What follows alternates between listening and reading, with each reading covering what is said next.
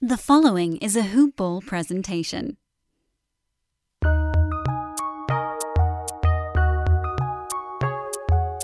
Welcome to the Fantasy NBA Today podcast.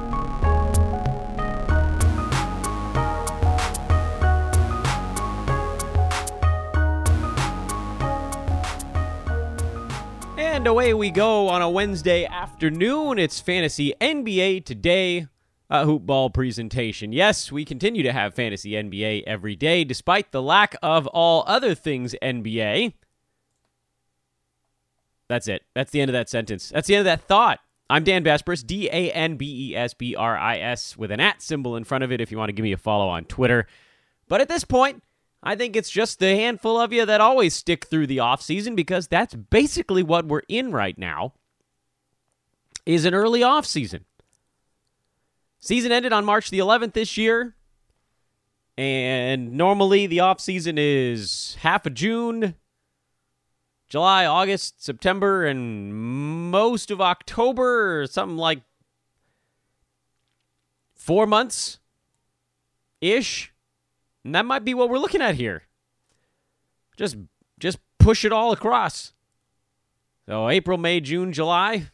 Maybe the season starts back up in July and we'll just have the off season now. So anyway, that's how we're treating it. Those of you that are joining us here for the first time in a little while, we're into our what you'd call a post-mortem portion of the campaign. Although again, with the season not officially done, we can't really call it that, but we can sort of call it that.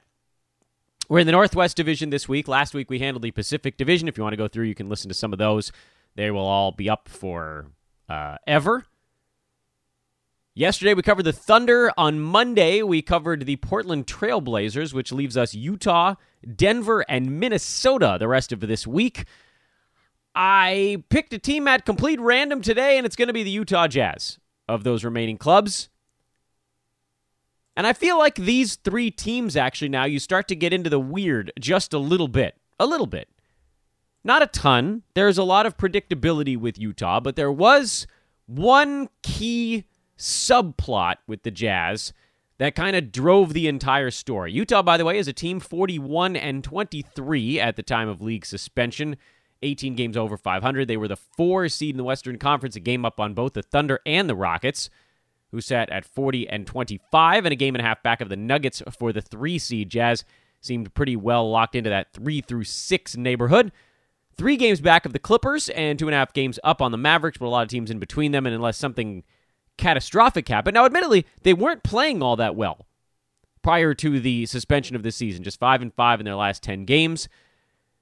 Same deal. The Nuggets were suffering through a little post All Star break malaise, if you want to call it that. But frankly, outside of the top teams in the West, Lakers and the Clippers, the Thunder were really the only Western Conference team that was ripping it up at the time the league was suspended anyway. Almost everybody else was either 4 and 6 or 5 and 5 or 6 and 4. But we're not here to talk about what the Jazz were doing at the time of the suspension. We aren't even really here to talk about what they were doing from a reality standpoint. Although it's worth pointing out, I had relatively high hopes for the Jazz this year. It seemed on paper at least that the Mike Conley addition was going to be a really good thing for them to have a point guard they could go to for scoring which they didn't really have in Ricky Rubio.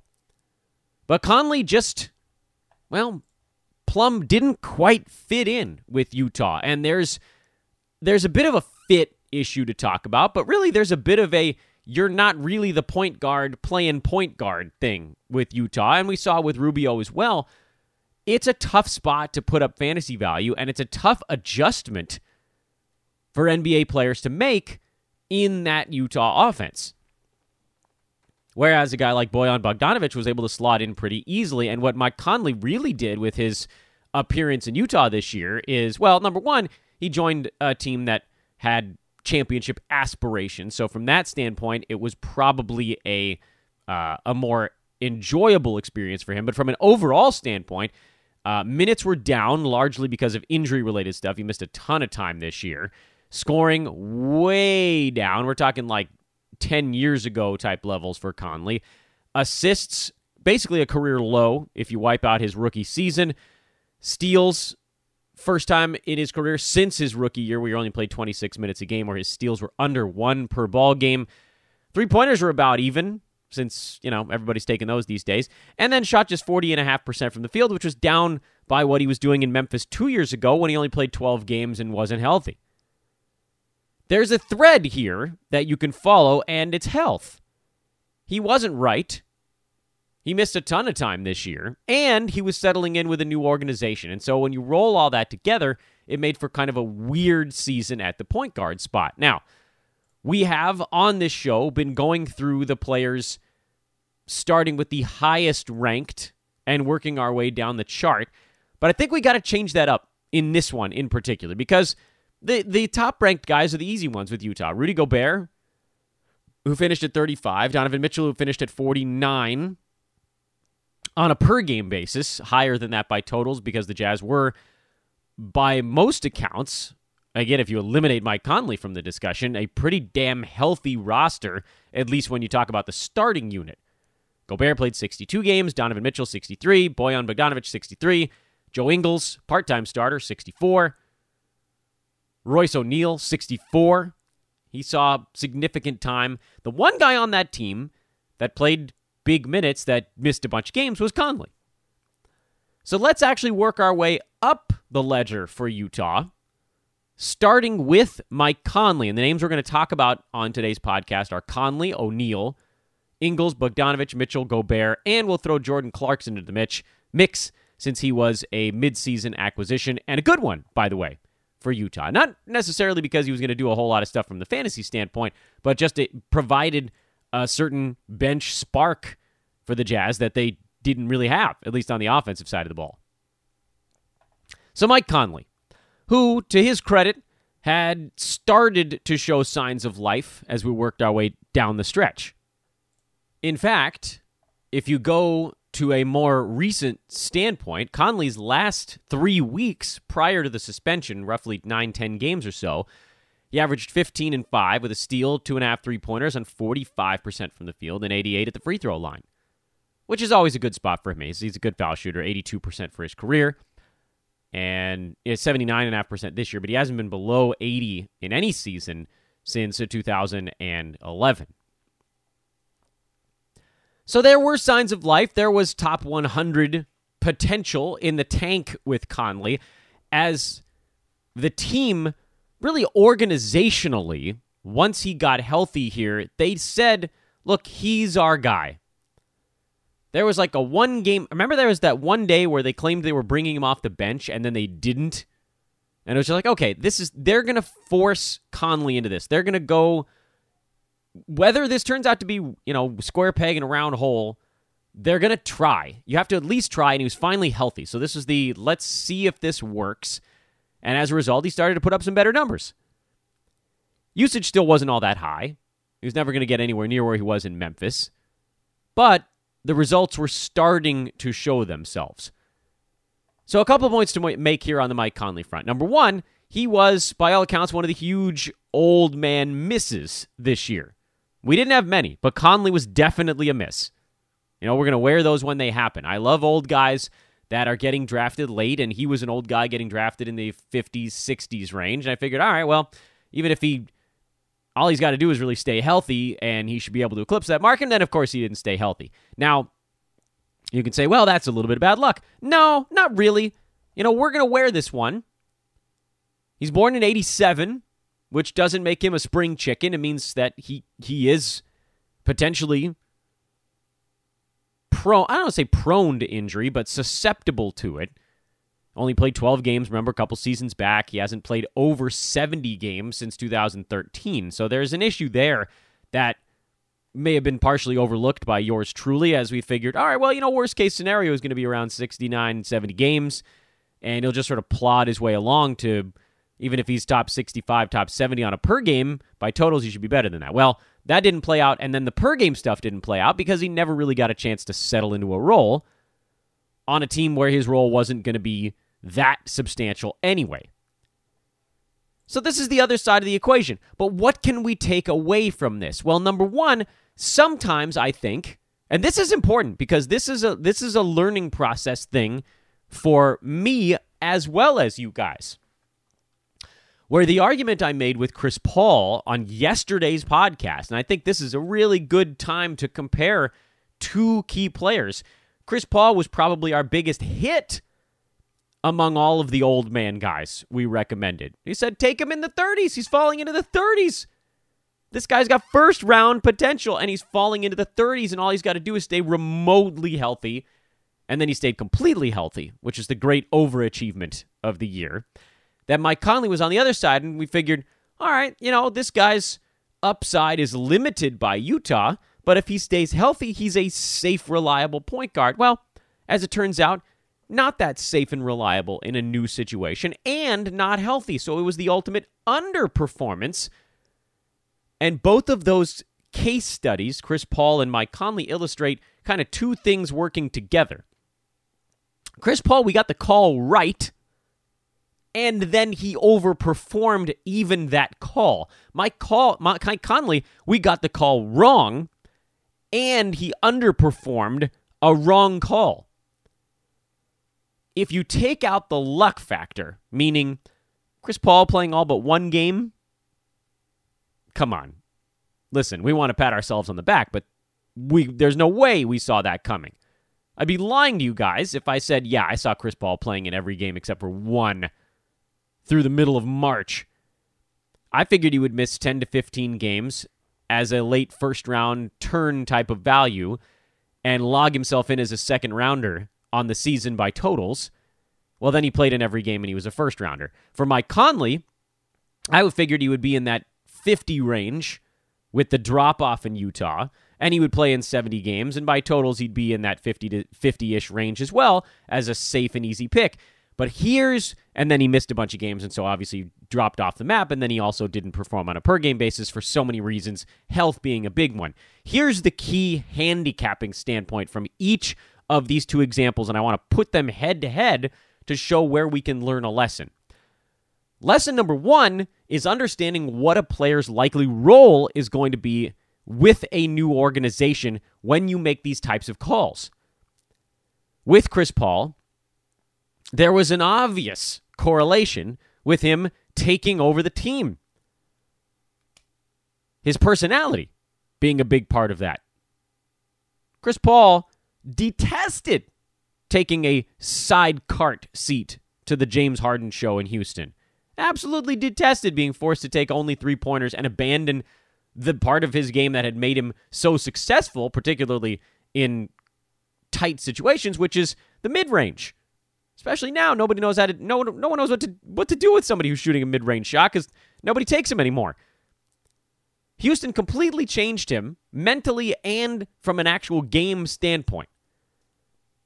And so Chris Paul got out of Houston and went to a team where the other point guards were a sixth man in Dennis Schroeder, who was really his only competition to ball handle, and Shai Gilgeous-Alexander, a promising second year player who wasn't about to take the ball away from, you know, 25th year player Chris Paul. So he was stepping into a spot where, as long as the team was mildly successful, he was going to be running the team. He was the floor general. Mike Conley was leaving a team where he was the floor general and going to an existing established order. This is Donovan Mitchell's backcourt. This is Rudy Gobert's front court. This is Joe Ingles' wing or bench game. What do we need in Utah right now? Well, we need somebody to fill in the edges. We need Bojan Bogdanovic to hit three pointers and make free throws at a high clip and score some points while being a slightly oversized small forward. We need a point guard that can be, well, frankly, a better outside shooter than Ricky Rubio. As it turns out, in looking the way, and I don't know that we can make an, an overarching claim on this uh, with complete certainty because we never really did get to see the Jazz with everybody healthy and settled in but it's looking more and more like what Utah really needed was a big point guard who can defend and shoot the three, almost like a three and D, like a Ron Harper. If you if you were going to go back now, I mean three pointers were a different thing back then, but like a triangle offense kind of point guard. They needed Derek Fisher from 20 years ago, who I think they actually had 20 years ago. They needed, I don't know, look around the NBA. How many teams have the point guard that just spaces the floor and shoots? Maybe Mike Conley wasn't the fit. He's a guy that needed the ball in his hands a little bit more. In any event, the, there's a there's a very key lesson to be learned here. And number one, this was not the season that Conley was going to end with. If he was fully healthy and the team was integrating for the entire season, you probably would have seen more of what we saw recently, which was that 15 and 5 type of stuff. I mean, he looked pretty good the last whatever you want to call it. What do we say? 10 games, and I think he was even better than that over his last 5. Let's see if we can actually find that out. I think there's places where we can pull that up on the fly. How about last 5 games? 67. Top 70 was his rank. 16 points, 5.5 assists, 1.4 steals, 3 three pointers. So there was a little bit of upside with Conley that was starting to show itself. And had we played an entire season, it's quite conceivable that he would have been in that 70 range as opposed to 150. 70 is still an underperformance from the 40 to 60 range where he was getting drafted, but it's a hell of a lot better than where he ended up. And that, I think, is what the lesson to be learned here. With Chris Paul, the per game stuff was actually fairly accurate. It was the totals, the health that really helped shape his giant season as opposed to just a good one. And then with Mike Conley, health played a role because he never got to settle in. But this is when you're handicapping. You got, I know you guys love the the the minutia here because we are getting a bit. I've been called pedantic in the past when you're handicapping this year, and even as you look towards next year, you need to say, okay, what would Mike Conley have been this season if not for some weird and extenuating circumstances that drove him farther down the chart? That's what we're talking about when I said, look, he underperformed, but he also was unlucky on top of that. By all accounts, he's going to be a member of the Utah Jazz again next year because he has a $34 million player option and dude ain't getting $34 million on the open market. So presume Utah is going to be heavily unchanged season over season. I think Mike Conley's going to be an amazing draft day value next year. You guys are going to kill me for that one, aren't you? Dan, I can't I cannot stomach putting this guy back on my roster. But that's the thing. There has to be a level of detachment for you guys on what happened in the recent past. Mike Conley could very easily go back to being 2014 Memphis edition Mike Conley, where he averaged 15 points and 5 assists on 44.5% from the field and a good free throw number. And 1.2 steals or something like that. This isn't a particularly deep Jazz team, so if he's healthy, he's playing. This is the absolute bottom 40.5% shooting, career low. 41 games, second worst mark of his career. Scoring, almost a career low. I mean, this was, by all accounts, as bad as it could possibly have gone. And not all of that is because he moved to Utah. Some of it, yes.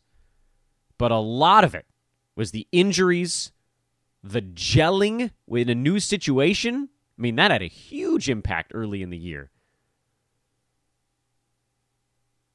It takes guys weeks, sometimes months, to fit in with a new team, especially when it's all set in place like it was for Conley. This is a guy that's probably going to get drafted outside the top 75 next year, maybe? Could it be that late? It really could be. I'm all over it massive miss this year, I'll double down on that nonsense. Because if you just disconnect yourself from maybe having him on your team this season and being so hugely disappointed by him, except for the final two weeks, the understanding has to be here that he's their guy. They don't really have a choice. They don't. Emmanuel Mudiay is the backup point guard on that team, guys. Mudiay. So he's going to play. Conley's going to play 30 minutes a game next year. And he'll probably be a top 75 per game guy. And you're going to be able to get him as a mid to late round point guard that'll just quietly float along the way these old men are supposed to, even though he crapped himself this year. What he also did, as we transition to another name on this Utah club, and I know we just spent a long time on Mike Conley, but to me, he's one of the more interesting stories of this fantasy season. He also kind of ruined Joe Ingles, who finished at number 143, but was far from that when Conley was around. And I don't have the numbers specifically in front of me, but suffice it to say that for the season, he averaged 10, 4, and 5, and a lot of that came in the 25 games that Conley had missed. When he started and he was putting up numbers, and then he immediately disappeared. If Mike Conley is healthy and starting for Utah next year, Joe Ingles is not a fantasy value. Oh well. There's just no other way to look at it. When Conley was back, I mean, just look at this last 10 game stretch where Conley played in nine out of their last 10 games. Ingles was number 180, 8, 4, and 5. Percentages have not been very good for him. Not getting enough looks at the bucket. He's averaged six shots a game over that stretch. I know he's not a usage guy in general, but Jordan Clarkson also maybe taking a little bit. So look, we'll make a couple things. It won't be quite that bad for Ingles next year, if indeed Utah has any opening of usage, which, well, you piece it together. Clarkson is a free agent, so probably not going to be back, but who knows? He could return. I'm still not taking a risk on him. There's really no upside with Ingles right now. That became Conley's role, even though they played two different positions on the floor. Jordan Clarkson, free agent. He was number 146 this year. Doesn't matter. His fantasy game doesn't translate. And now we'll talk about the slightly easier ones. Generally overrated, by the way. All of these guys. Bojan Bogdanovic, who finished at number 98 ever so gently easing inside the top 100 on a per game. Now, everybody got a totals bump because Utah was strikingly fortunate on health, aside from Conley. So Bojan was number 67 by totals because he'd only missed one game to this point in the year. But listen, totals are great.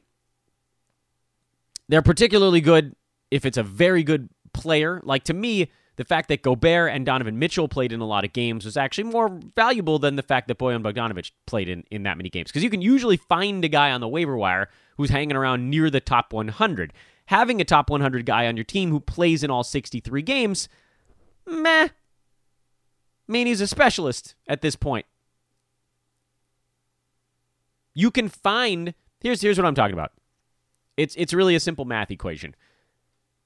Look at the guys ranked near number 100 right now, just at this moment, and tell me how many of them were on and off of rosters this year. I can pick out more than a handful. Uh, Paul Millsap, on and off of rosters, he was 96. Crowder, 99. Kennard, 100. DiVincenzo, 101. PJ Tucker, 102. Thomas Bryant, 104. Terrence Ross, 105. Marc Gasol, 106. Danuel House, 107. Derrick Rose, 108. Justin Holiday, 109. Collin Sexton, 110. You get it. I Sexton was generally on rosters. He especially had played a lot better over the last two months, but you get it. Throw every. I, I was just reading names at that point. Think of the rest of the names that I just pulled out. That was what, like about half of the players between 95 and 110 were basically on and off of most 12 team rosters throughout this season. The reason for that is that these guys pop up every damn week. You can look at almost any two week stretch of NBA basketball, which I realize is completely redundant. You can look at almost any two week stretch of fantasy numbers and find a bunch of guys that are free agents. Who's the number 100 guy over the last, oh, who the hell cares? Let's pull um, the final 10 games. Over the final 10 games before the season got shut down, the guys ranked around number 100. Uh, let's see. Number 96 was Justin Holiday, then Kendrick Nunn, Shabazz Napier, Harrison Barnes was 100. Um, bu- bu- bu- let's see. Malik Beasley 106, he got picked up. Mike Conley was 107. Delon Wright 108, Gary Harris 109, Dewayne Dedmon 110, Marcus Gasol 112. Oh well, this is the each player's last 10 games. Sorry. So that's a little bit a little bit misleading. Regardless, the point is over any 2-3 week stretch, you can find probably 6 to 10 free agents that are ranked around the top 100. And that for an entire year is Bojan Bogdanovic this season. Why is that relevant? Well, that basically just means that if you rotate someone on and off of your roster every couple of weeks that's hanging around near the top 100, you just created a Bojan Bogdanovic matrix made up of 12 different guys, whatever that happens to be. Now, there's going to be different stat sets associated with those dudes, so that creates a, a one level of confusion. With Bojan, you're getting 20 points and three three pointers and some free throw shooting consistently. That's the stat set you're getting, ranked number 98 for the entire year. But if you just have the number 98 ranked guy for every single week for 20 weeks in a row, you're going to get the same totals value as we got from Bojan Bogdanovic. So there was this, I think, weird thought because he was averaging 20 points a game that he was somehow a more valuable player than he was. He is one of those rare guys that does nothing. Zippo, zilch, squatteroo on defense. 0.6 combined defensive stats. That is, I believe, among players ranked basically inside the top 150. I believe that is the lowest People like to call them stocks. I like to call them bleels. Blocks and steals combined. JJ Redick was also at 0.6. He was number 131. That's it. Those are the lowest. So, by the way, kind of impressive that Bogdanovic made the top 100 despite doing nothing on the defensive side. Says a lot about the strength he had in scoring threes and free throw percent, but also tells you about how little he does in everything else. Would I rather have him than having to pick up and drop a guy every single week? Yeah, there's a there's a simplicity to it. Would I like to draft a guy like Bojan at 125 and have him be this type of value for a season? Yes. It takes pressure off your plate when you don't have to move a guy on and off your roster every week. But was he valuable? No, not really. He was, and I quote, fine Meanwhile, top two guys for Utah were, as per usual, uh, overdrafted. Now, again, the totals element, the fact that they were both very durable this year, was a boon. And for Donovan Mitchell, that seems to be a pattern at this point, although, you know, it's tough to say for a player still as young as Donovan Mitchell. He only in his third year, but he missed three games his first season, five last year, and then he'd only missed one game this season. That's, to me, that says durability. He's been there. Gobert is a little bit of a tougher test case, and let's forget for a minute that there's been all these rumors swirling about those guys not getting along because of COVID related stuff. Rudy has generally alternated very healthy and rather unhealthy seasons. Quite healthy, big time knee sprain, quite healthy, ankle stuff, that kind of thing. It looked, by the way, like this year was going to be a repeat performance on the healthy side of the ledger. So that would have been a good sign for Rudy. Sort of a weird year for him in that his stats didn't change all that much, but his ranking did because of a bunch of very small things. You know, his field goal percent went up. He was around 70% this year. Really impressive. Free throw percent actually went down a tiny bit. Rebounding went up, assists went down, turnovers went up, blocks came down, scoring almost stayed the same, ever so slightly down, which put him on the season at number 35. And it's a weird it's a weird thing to, to stick in my head because when you look at the numbers, the difference between this year and last year seems fairly inconsequential. But last year he was number 17 on a per game basis. How does that happen? Is it really just the 0.3 blocks per game that did the trick? Or did the rest of the NBA actually get more valuable? Is that possible? Not really. Not really. He didn't get that much worse. Some of the NBA got a little bit better. But what you're seeing here is just a, how a, a handful of small tweaks can actually dramatically impact somebody's value. For instance, the fact that his rebounding went up by 0.8 per game didn't actually change his value all that much, but the fact that his blocks dropped by a third of a block per ball game, that was actually a big deal for him because a lot of his value was tied up in that. The fact that he took 0.6 fewer shots even though he made more of them, that actually kind of counterbalanced itself. You know, it's a weird it's a weird thing to think about.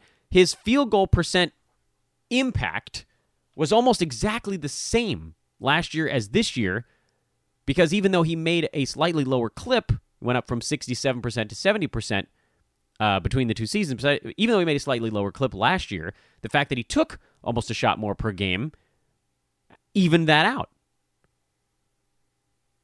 And looking again at some of the other stuff with Gobert, the 2.3 blocks per game last year was pivotal, where two blocks per game actually was a pretty big drop.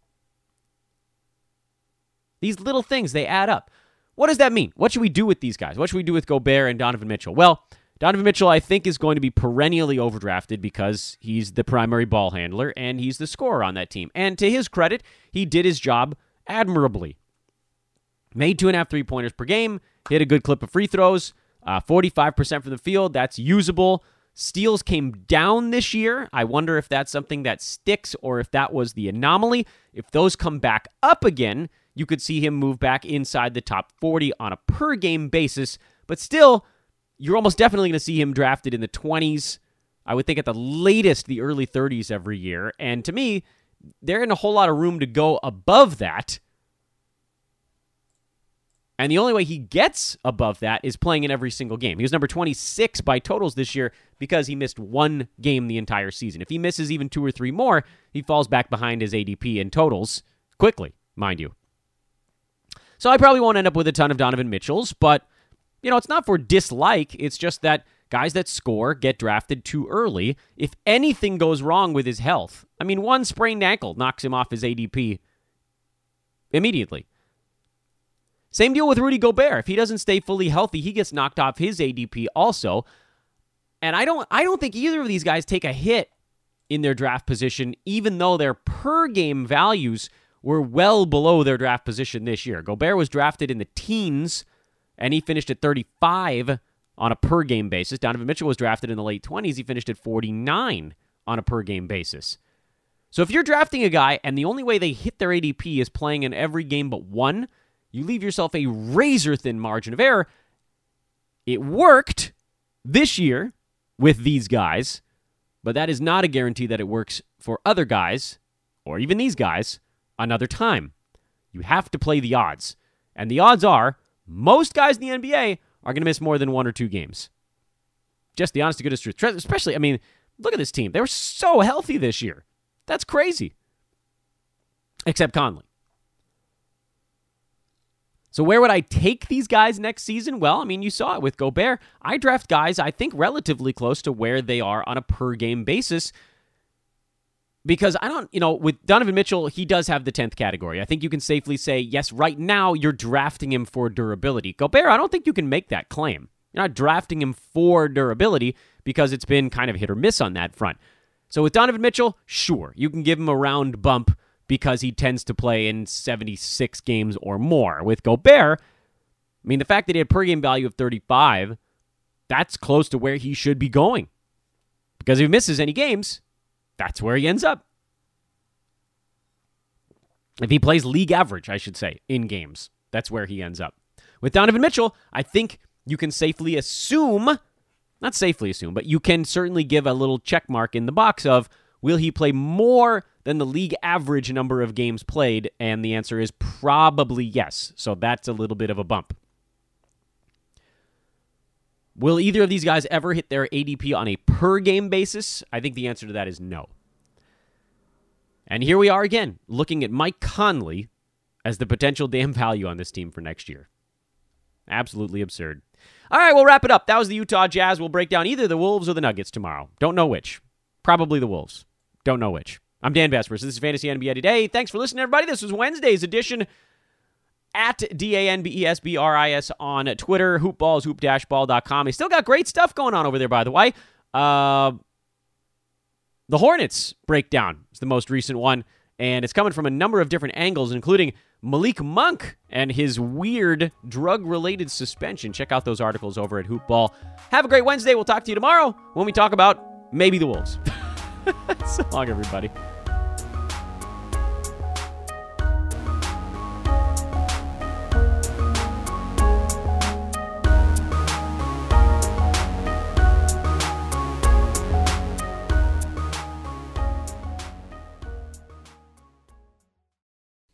This has been a Hoop Ball presentation.